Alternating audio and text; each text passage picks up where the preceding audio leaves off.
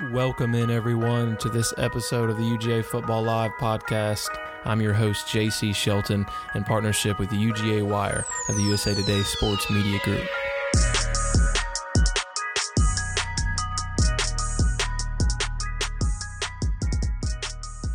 What is up, everyone? Glory, glory. Georgia shocks the nation, stuffs Auburn 27 to 6. Stetson Bennett, the mailman.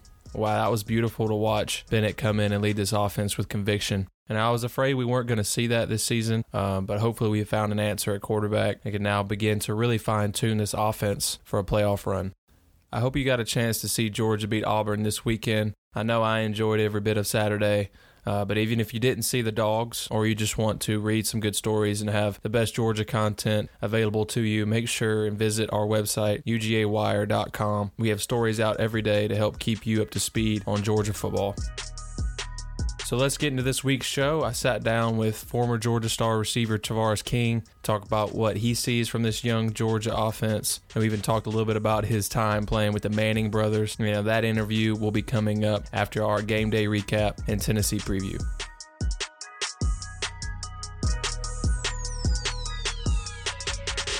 So it was week five in college football. What a beautiful weekend it was. I mean, things started off right after college game day went off. You know, unranked TCU got a close upset win at number nine Texas, which means the Big 12 is in trouble, really. I mean, first, number three Oklahoma loses to Kansas State last week, and now Texas goes down this past weekend. Plus, Oklahoma dropped another one to Iowa State. So it looks like the Big 12 will be missing the playoffs if things stay the same. Uh, number 12, North Carolina escaped Boston College with a four point win. And Arkansas, how about the Razorbacks? I mean, Sam Pittman gets his first win in the SEC as a head coach versus Mike Leach and Mississippi State after Mississippi State just throttled LSU in the first week. So that was that was a wild thing to watch. I mean, we might have underestimated this Arkansas team. They made things difficult for Georgia's offensive line and it and it didn't seem like a fluke now. I mean, it would be cool to see Pittman really get things rolling in Fayetteville.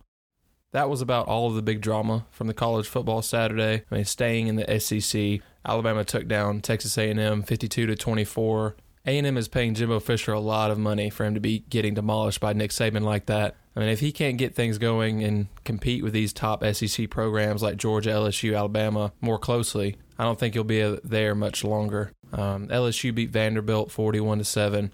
So it looks like the Tigers are getting that roster finally settled back in from their just complete overhaul from last season. Um, Ole Miss and Kentucky what a game that was. I mean, they were in a scoring battle, uh, which really made it a fun game to watch. The Wildcats end up losing to Lane Kiffin and Ole Miss in overtime, 41 to 42. But the games that really mattered to Georgia fans the most were Tennessee versus Missouri and Florida versus South Carolina. We will get into Tennessee later, but Florida, you know, the SEC's favorite, They looked really good for three quarters or so versus Muschamp in South Carolina. Um, they let Carolina come back just a bit in the fourth quarter, and their defense couldn't get off the field. You know, Trask looks like he's comfortable and he understands his progressions and matchup advantages right now. Trask to Pitts is a major matchup problem for most teams. Maybe not for the Georgia secondary when we face the Gators in a few weeks, but the Gators defense still hasn't played well yet this season. I mean, they have issues on third down. They're in the, just in the middle of the pack of the SEC in points allowed per game. They're 15th in yards allowed per game. And next week they travel to Texas A&M, so that'll be number four versus number 21. And you know, after Georgia jumped Florida in the polls after their dominant win over the Tigers this past weekend, um, it'll be interesting to see what Florida can do versus A and M, and if really if A and M can get a signature win, if A and M could get an upset win at home over the Gators, that would help Georgia a lot with our scheduling and how difficult it is for us with Tennessee and Alabama, and then the Gators coming up. It would give us just a little bit of wiggle room to work and still be able to top Florida in the East come December.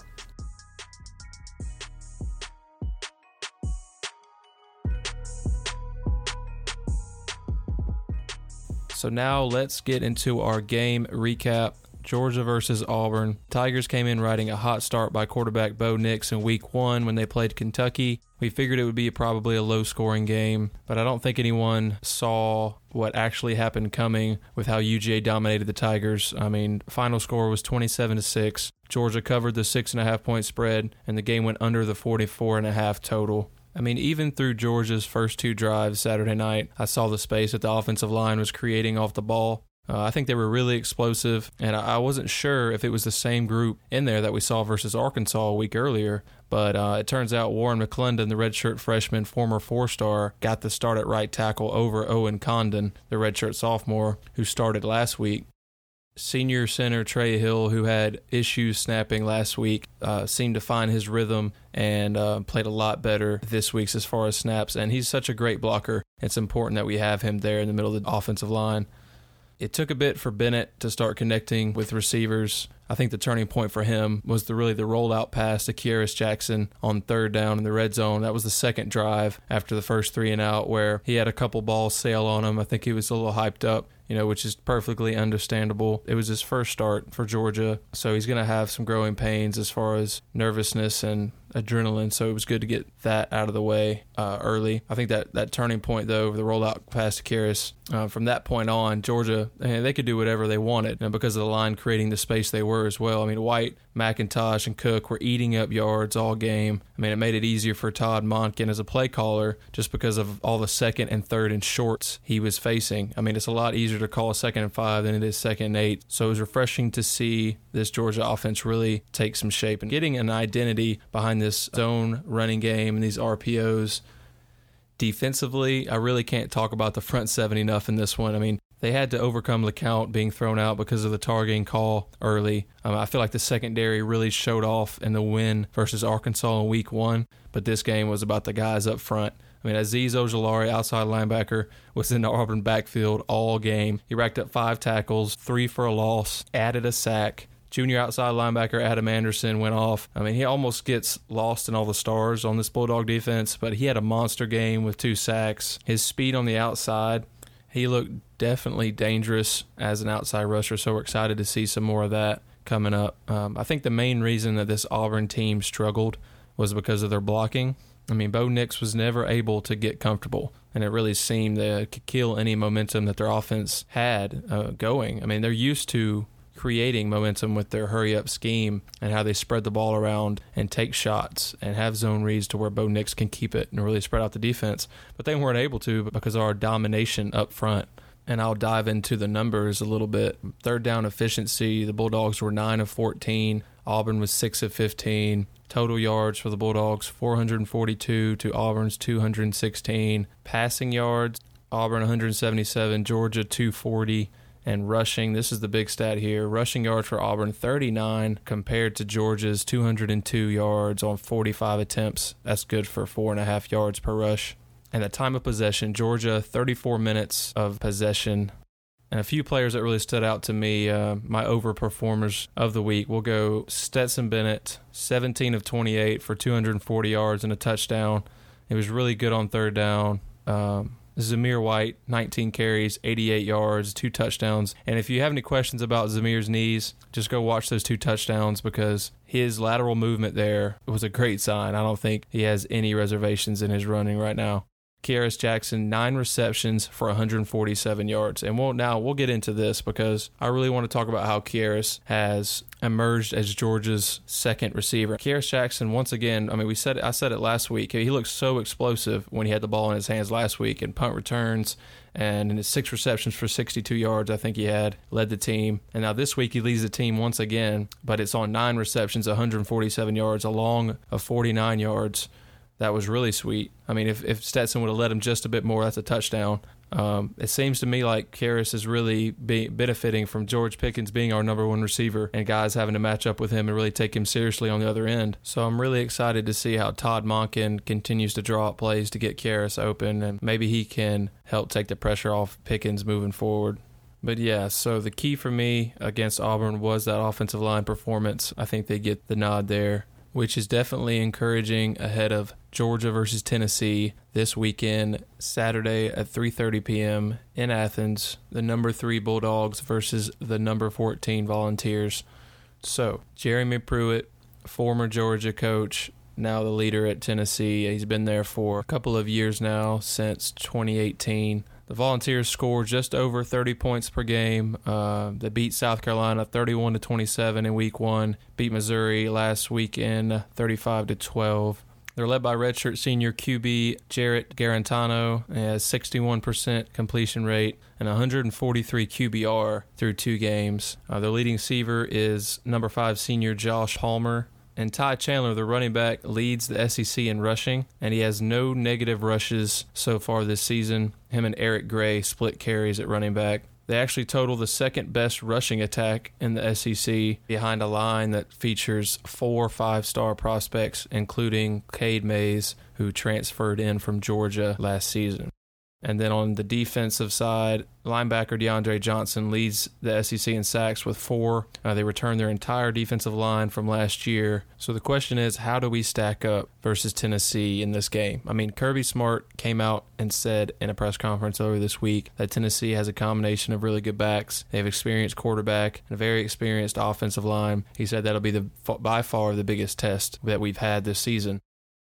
I think the key matchups to watch and to really understand this game is going to be once again the offensive line and defensive line. I feel like in SEC games like this that are very tight, that both talented teams, good coaches, it comes down to the line play. And Kirby mentioned it last week when he talked about Auburn. He felt that Auburn just didn't have the guys up front that Georgia has, but he does say that Tennessee is a different animal. So watch these guys up front, watch the D line versus the Tennessee O line and their rushing attack. If we can stop Tennessee from running the ball, it's a lot like Auburn's offense. If you can stop Tennessee from rushing the ball, it throws their whole offense off and it'll put pressure on Guarantano to make plays happen. And then that's when our secondary comes through with turnovers and big plays. For the Bulldogs to leave with a win here, I think we have to lean on our rushing game and really lean on our defense um, like we have been and like we should be doing because they are that good. So, big, exciting one this weekend. I will actually be in the stadium for this one, so I'm even more pumped than I usually am. But now we are moving on to our interview, our guest of the week, Travaris King, former Georgia receiver. I had a great conversation with him, so I hope y'all enjoy it. So I'm here with Travaris King, former Georgia Bulldog, spent time in the NFL, um, now trains receivers for the combine. He's also with Rowdy Wellness in Atlanta a CBD company. Um, so welcome in, man. Thanks so much for being with us. So take us through what's Rowdy Wellness. Rowdy Wellness is a uh, CBD company based out of Atlanta. Here in Atlanta, we uh, we pride ourselves on making um, quality, high quality CBD products. Um, we're partnered with Second Century Ag.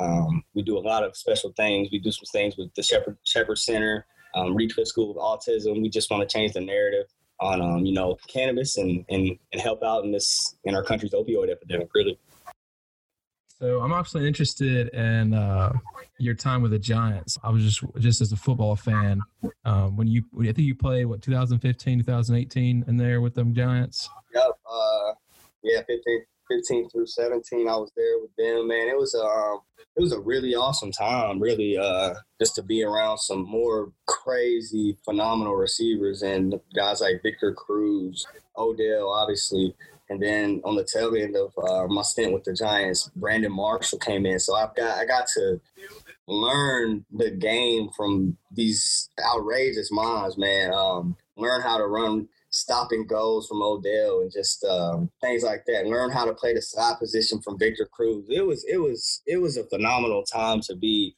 in my career for me to be around those guys. It was a it was a blessing for me to be around those guys. Sterling Shepard, my bad. Whew, Shep is a dog. uh man, I mean it was it was it was awesome, bro. It was so cool, man. And that city, that city is amazing. Yeah, so you got to you got to play with so many great receivers, and that's what I was I was looking at before we talked, and saw how many great receivers you play with, and I know as a student of the game and somebody who teaches these guys now, that's so helpful for you because you can bring those aspects that those guys taught you. You know, like you were saying, Victor Cruz in the slot position. Right. You know what what can I do in the slot to make it easier for my quarterback now? Right. So you know, watching this Georgia team now, at receiver, you have we have George Pickens, right? You know, he's so he was the number one uh, receiver for us, definitely in the SEC as well, I think. But after that, I mean, we had Blaylock go down with an injury. After he's out, we had to answer that. Who's going to be the next guy to step up for us? We Kearis Jackson, I think, is that guy. Yeah, he's proved it.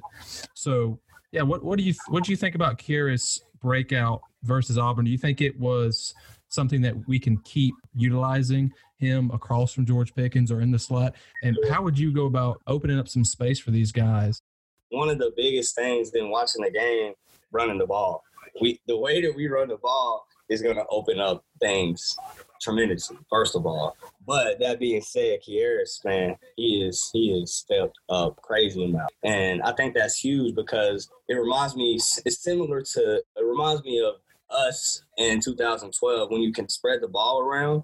It helps the offense out so much more when you can run the ball and you can spread the ball around, and they they can't just key in on Big George Pickens It's huge. Um, watching the film, I saw uh, I think my man Matt Landers uh, on the go. Stetson, Stetson, Stetson had him on a go. I think my man, my man Matt Landers could have should have dug just a little bit more. You'd have had another one. Man, I, I think I think that we've got a really good receiver squad. Honestly, I think that we can spread the ball around and take pressure off George and, allow him to get one on one matchup matchups as a receiver and somebody who's played so long, I mean, how, how would you get our tight ends involved more? For me, these offenses, um, especially the way that guys are taking advantage of spaces with running backs and tight ends. Like you look at last night when the Packers played Atlanta.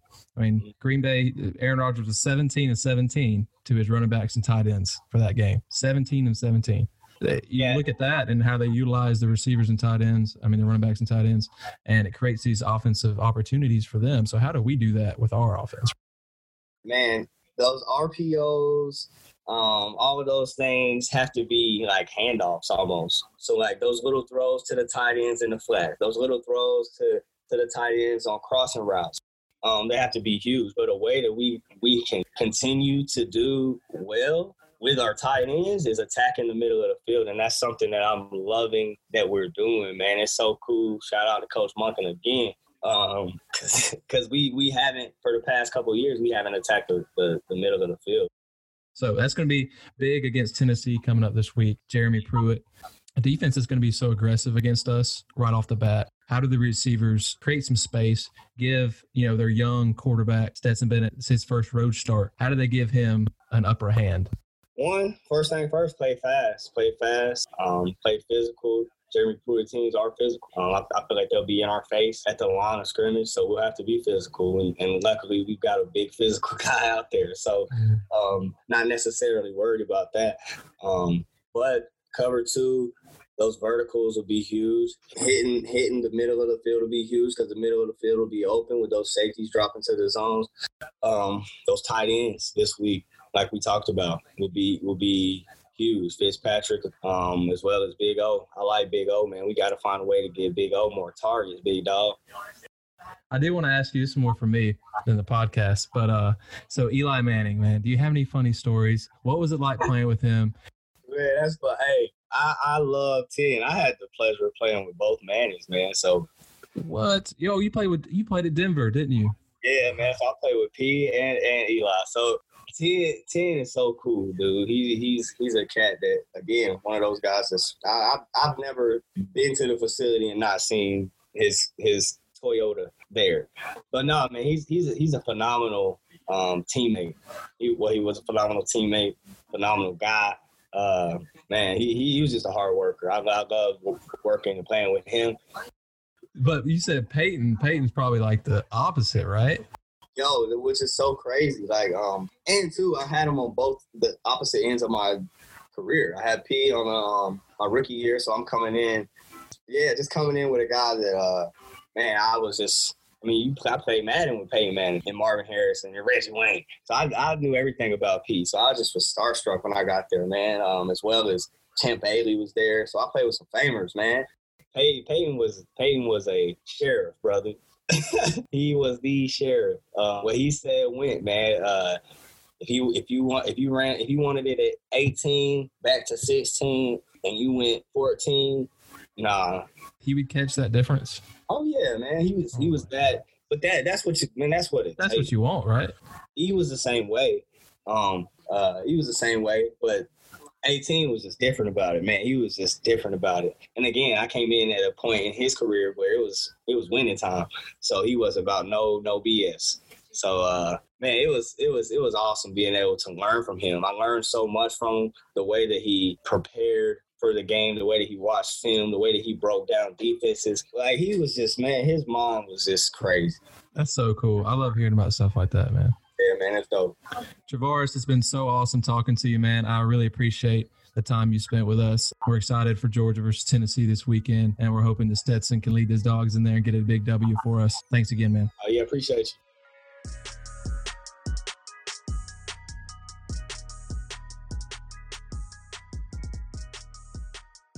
Big thanks once again to Tavarres for coming on and talking with me. Um, had a lot of fun talking about NFL football with him, especially. I mean, Eli Manning, Peyton Manning. It's always cool to talk about um, as someone who grew up watching them. Um, and Tavarres played with both of them, so that was really fun.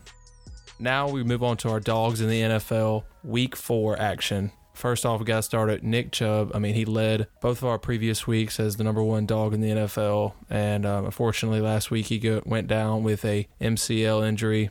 He will miss three to six weeks. Um, we all know Chubb. We all know that he's a hard worker, and his time in the weight room goes unmatched. So I expected him to be back and healthy soon. Dogs in the NFL, who performed best? Todd Gurley racked up 57 yards on 16 carries, added two touchdowns, and the Falcons lost to Green Bay. D'Andre Swift caught four passes on four targets for 30 yards and a touchdown, while adding four carries for 22 yards on the ground. And the Lions lost to the Saints 35 to 26. And a hot rod went 4 4 with a long of 44 yards and 1 for 1 in extra points. Um, now, listen to this. He has made 12 field goals and 45 points scored so far, which is tied for the fourth most by a rookie in their first four games in NFL history. That's awesome. I mean, it's so great to see Hot Rod playing so well for Indianapolis. I mean, he didn't even have the job coming into training camp. He had to fight for the job, ended up winning the job right before the season started. So awesome to see him doing well. And then to round out our dogs in the NFL, Mecole Hardman, his second week in a row on the list. Totaled four receptions just for 27 yards, but he had a really cool touchdown. Great play call by Kansas City Chiefs coach Andy Reid. Um, if you haven't seen that one, go look that one up. And to end today's show, let's talk about the Braves and the Falcons for a minute. The Falcons are 0 4 now and a Monday night loss to the Packers. It honestly wasn't as bad as I thought it was going to be. I thought we'd get beat like 50 something to 10. I mean, 30 to 16, only by two touchdowns. That's not bad at all. I mean, I, I fully expected us to give up at least 50 points. So good job on the defense there. I'm really still surprised that Dan Quinn isn't fired yet. I mean, an 0 4 start I would have probably guessed that he would have been by now. But it looks like Arthur Blank is going to ride Dan Quinn out the rest of the season unless uh, we can't get a win here soon. Uh, we have Carolina on Sunday at 1 p.m. So hopefully we can get our first win there. In other better news, the Atlanta Braves 2 0 now in the NLDS 2 0 versus the Marlins. I'm recording on this on Wednesday, so Yesterday was Tuesday, and Tuesday's first game, Ronald Acuna, our star leadoff hitter, one of the best young talents in baseball, gets hit in the hip with a 97 mile an hour fastball. The next at bat after he homered to lead off the game. I mean, this is the fifth time he's been hit by the Marlins pitching staff. I mean, I just don't get why the MLB can't protect their players here if I were the Braves, I would be really upset about the whole situation. And as a player, I mean, I wouldn't feel protected. So I think that's something that needs to be changed moving forward. But anyway, the Braves are already up two to nothing over the Marlins. We won again today. So that's awesome. I'm not getting my hopes up too much because as an Atlanta sports fan, it is my job to be skeptical from the last second in case something horrendous happens. But what I've seen from this team this postseason has been awesome. Um, the bats are still going. Our pitching has been really clutch in this first part of the postseason. We've completely shut batters down and shut teams' lineups down. So it's really exciting to watch. And uh, and really, all I'm hoping for is right at this moment is just for Ronald Acuna to hit eight homers next game and to wipe the Marlins off his face leaving the building. But at any rate, that is it for me today, y'all. Thank you so much for listening to this week's show. Please rate, subscribe, review. Follow us on Twitter at UGA Football Live. Follow me on Twitter, J underscore Shelton underscore. Send me all your takes, your ideas, what you see from the Georgia game on Saturday. We'll be there. We'll be watching and covering this one. So see y'all next week and stay safe. Thanks.